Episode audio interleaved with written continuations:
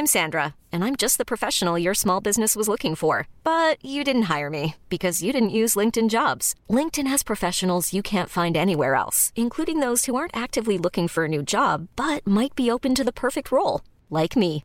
In a given month, over 70% of LinkedIn users don't visit other leading job sites. So if you're not looking on LinkedIn, you'll miss out on great candidates like Sandra. Start hiring professionals like a professional. Post your free job on linkedin.com/achieve today.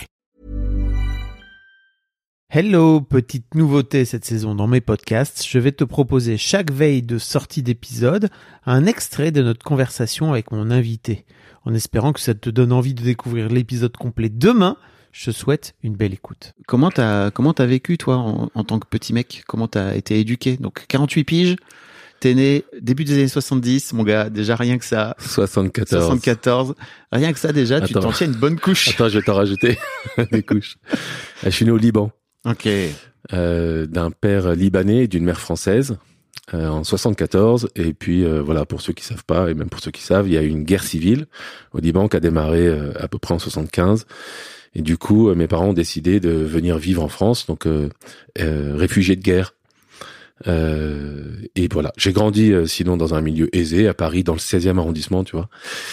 Et ça s'est bien passé, mais en revanche, j'ai grandi vraiment. Il y a eu trois niveaux euh, qui m'ont impacté en tant qu'homme. Euh, c'est l'éducation de mon père, qui était, euh, en fait, qui m'a m'a toujours aimé et même toujours euh, vraiment il me considère que- comme un- la prunelle de ses yeux comme ses trois enfants j'ai deux sœurs mais euh, c'est enraciné dans le machisme ordinaire méditerranéen tu vois T'es le seul mec de la famille. non? Ouais ouais, ouais. Et le petit dernier en Ouais. plus donc Ah oui. ouais.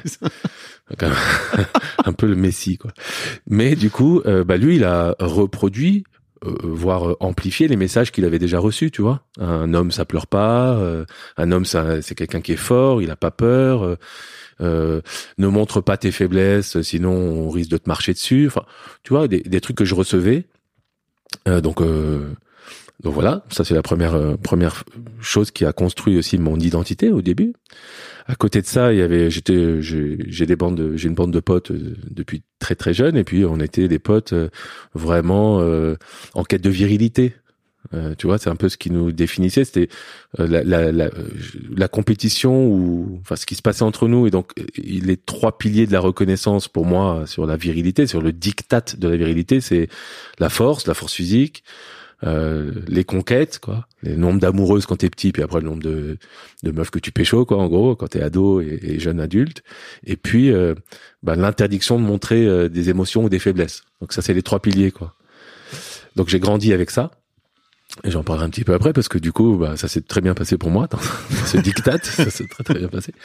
Et puis après, il y avait la société dans laquelle euh, on, évoluait, tu vois, euh, où il y avait, euh, enfin, des, des des femmes nues, euh, par placardées partout, euh, tout le temps, quoi, pour tout, quoi, des yaourts, euh, des centres commerciaux, des jus de fruits, euh, euh, enfin des des des des clubs de vacances, euh, des des voitures, des rasoirs, enfin partout, des des meufs toutes nues ou, ou quasiment euh, aguicheuses, euh, séductrices, tu vois, c'est c'est cette euh, c'est la société, les héros masculins auxquels on pouvait s'identifier euh, enfin je pouvais m'identifier, tu vois, c'était James Bond, euh, John Wayne, euh, Jean-Paul Belmondo.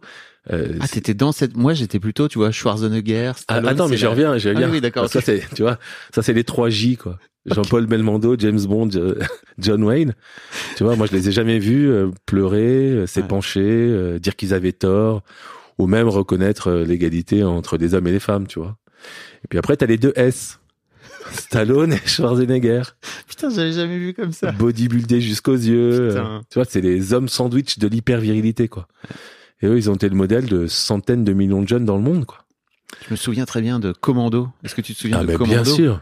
Quand il prend, c'est Alissa Milano, sa fille qui, qui joue, euh, qui avait été plus tard une actrice qui Ouais. joue toujours aujourd'hui, et qui prend sur son épaule là, comme euh, si c'était un petit animal de compagnie. What the fuck? Non, mais même James Bond, tu vois. il y a Ouais. des- enfin, on en parle souvent des, des scènes de James Bond qui sont euh, hallucinantes. Aujourd'hui, ça serait, c'est impossible de Ouais. tourner ça, de montrer ça, tu vois. Mais en tout cas, à cette époque-là, bah, c'est les modèles, quoi. Et, euh, et du coup, ouais, j'ai grandi dans cette, euh, dans cette, euh, dans ces trois niveaux, éducation, communauté et société.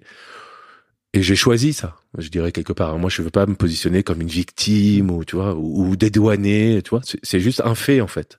Et j'ai choisi d'aller là-dedans. Et donc cette virilité verticale où il s'agit de monter au-dessus des autres, euh, d'être plus fort que les autres, plus brillant que les autres et tout. Moi, j'ai pris cette voie quoi. Et donc j'ai mis en place des stratégies pour être au-dessus des autres. Enfin, pas beaucoup d'alternatives, ceci dit, à l'époque. Hein.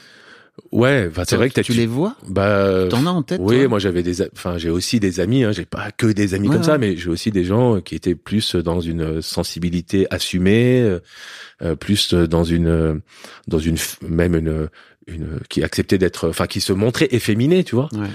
Même si nous, euh, les, les bandes, de, la bande de potes un peu macho et, et virilistes, tu vois, on va, va pas virilistes parce qu'on n'était pas non plus engagés, mais viril, bah on les montrait un peu du doigt, quand on les décriait, Bien on les moque, tu vois, on se moquait un peu. Et C'est- euh, C'est important de les, de les foutre un peu sous terre, quoi, tu vois. Qui... bah ça doit te positionner quoi. tu vois, ce qui est horrible. Oui. Mais avec, mais c'est toujours facile à 48 ans de, de, enfin, moi je ne veux pas revoir ce qui s'est passé quand j'avais 10 ans avec l'œil de 48 ans en, en m'en voulant quoi. Parce Ouais. que à 10 ans j'avais 10 ans et je me représentais le monde comme je pouvais